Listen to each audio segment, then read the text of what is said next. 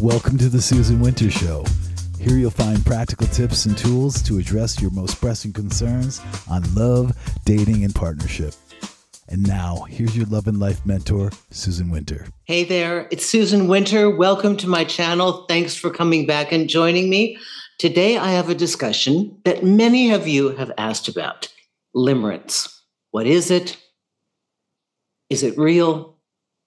Can this work out for me? Is this the love of my life?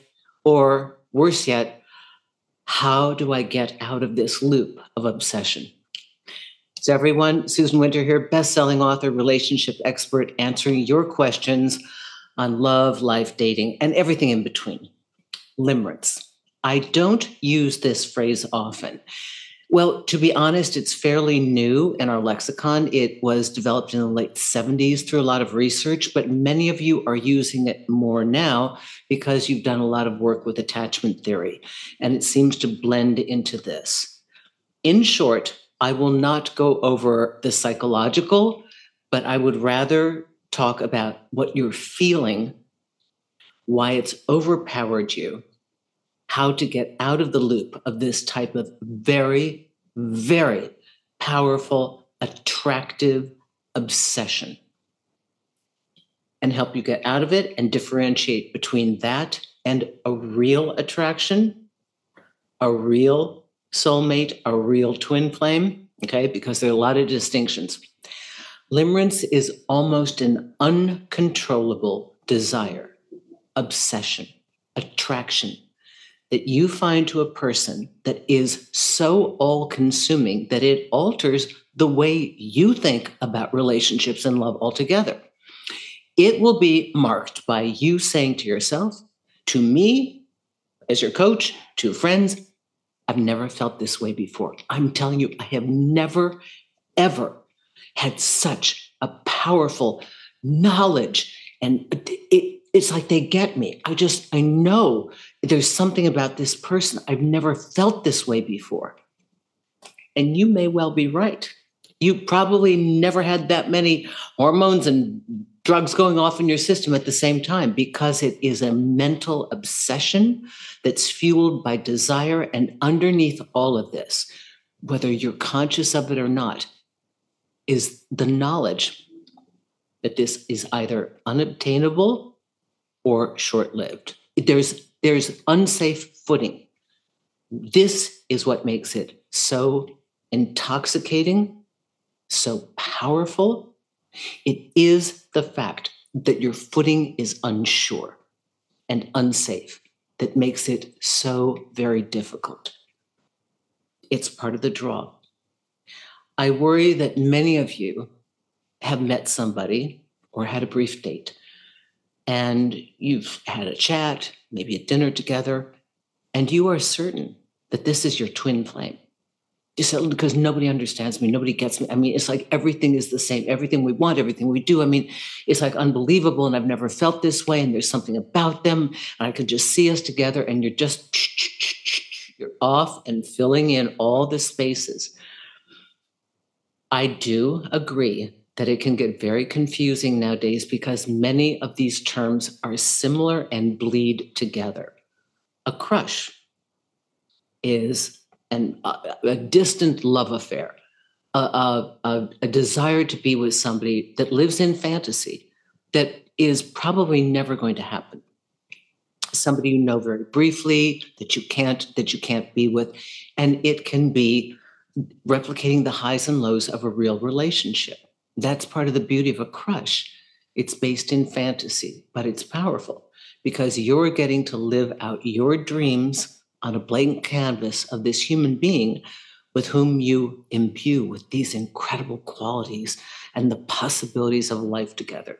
And then there's infatuation, that first romantic stage of attraction that really hooks us. And if you really, really think about it, if we weren't hooked in the beginning, so many of us would say, yeah, you know, I don't know this. Uh, I didn't want somebody with kids. They've got kids. I don't know. I didn't want to move to Nebraska. They live in Nebraska.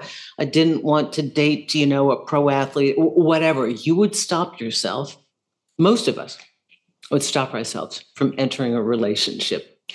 if we weren't subject to infatuation, that over the top emotion. The difference with limerence is that it so powerfully masks something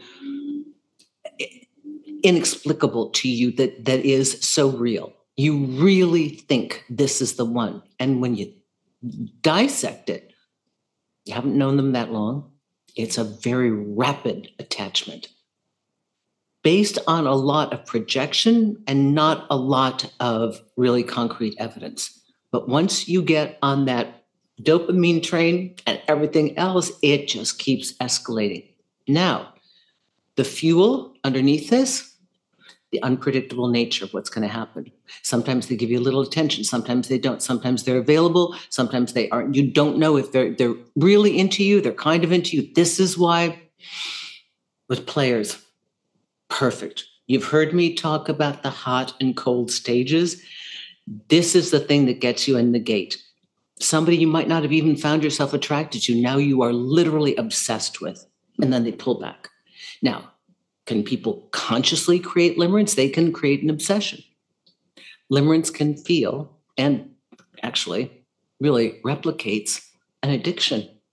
You become addicted to this person. And worse yet, you get on the hamster wheel of ups and downs. One minute you live in hope, the next minute you're in despair. And the worst thing is that your mind gets hijacked. It's not your heart See, that's a difference. It's your mind. It is a mental state that catalyzes some kind of a, an emotional thing. It just bumps up next to it. So, this is what's so terrifying. You're probably not sleeping. You can't concentrate. Somehow, and the person they grow. They grow like an addiction. I mean they become bigger in your mind and they take over your life and everything's about them. And then you start calling people you start booking you know with coaches you're trying to figure it out. You go to psychics you go to all these people because you got to know you got to know because you have this feeling this feeling this feeling.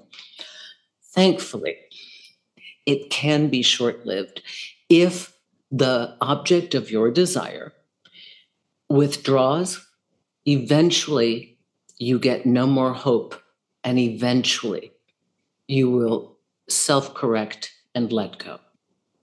But it is a very powerful feeling. And we hear the terms feelings aren't facts, but how can you tell? I don't blame you for being confused. How do we know the difference between just a casual crush that kind of gives us a little bounce in our step and makes us look forward to going to that meeting, that gym, whatever, going into that restaurant that we might see that person? And the difference between infatuation when we're actually involved with somebody and limerence, where we're kind of in a deadly loop of losing ourselves and over evaluating another person. Well, the first thing is to lean back and ask yourself, hmm, how susceptible am I to being over the top in love right now? Well, you think it's love, it's not, it's limerence. How susceptible am I? Am I lonely? Am I just tired of not having somebody? Did this person come by and kind of give me a spark of hope? Is this why I'm in it? Did I just leap because heck, I wanted to leap? And they gave me a little bit of encouragement. Or maybe they're giving me a lot and then they're pulling away. They're giving me a lot. Did I get hooked? Yeah. Is it love? Love is not so flashy, folks. Love is kind of, you know, consistent is boring and boring is predictable. And love is the person that shows up, you know, racing to get to the hospital if you have something wrong with you. You know, Th- that's that person who's got your back. They're an imperfect human being. They're not on a pedestal. They're a regular person and you can see their flaws with the object of your desire. With this limerence, you don't see them as perfect, you see them as idealized. And even when that veneer cracks, you don't want to see it. You choose not to see it. You'll find a justification for it. We do need to follow our hearts but we need to incorporate our minds. So if you are caught in a loop, no, one, it's not love. it's obsessive thinking and obsession. Two, if it were love, you would feel it consistently from that person. You'd have some glitches, but you'd be with them. Three, how well do you know them? How long have you known them? How long have you been on this ride together? You'll know if you've gone past the infatuation stage of a regular relationship that's kind of normal and healthy with its normal challenges. And you're not staying up all night and thinking about them. You're kind of getting to a point of coupledom. And it's it's healthy and feels good and the infatuation may have died down. You don't run to the door in like your little lingerie or something anymore, and you don't maybe try as hard, but you you've got a loving partnership. Limerence is very, very different. So I don't want anybody to get caught in a loop of being controlled by obsessive thoughts or having an addictive attraction to somebody that they don't know well because then you have lost yourself. And the regaining of yourself is really just a series of honest questions.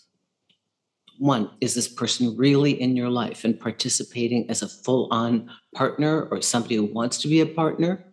Two, are they really in your corner? Are you in constant communication with each other? If so, okay, you might be heading into a relationship. Three, is it sustainable? Are they really there for you? So I hope this clears things up. I know we attach to people because of early traumas and bonds and uh, templates that we have from our childhood. And if you happen to know your pattern, that is another way out. If you know that you're susceptible and you know it's going way too fast, too soon, and it's way over the top, I urge you to take that as a sign that this may not be the real thing. So, Susan Winter here, and don't hesitate to set up a consultation with me if you want to sort this out. I'd love to be able to help you to get to the clarity so that you can create the kind of relationship you want with this person, if that is indeed possible, and to give you options that are really good for you if it is not. And maybe, as the Dalai Lama said, maybe you find a better one. Susan Winter for SusanWinter.net. Thanks a lot.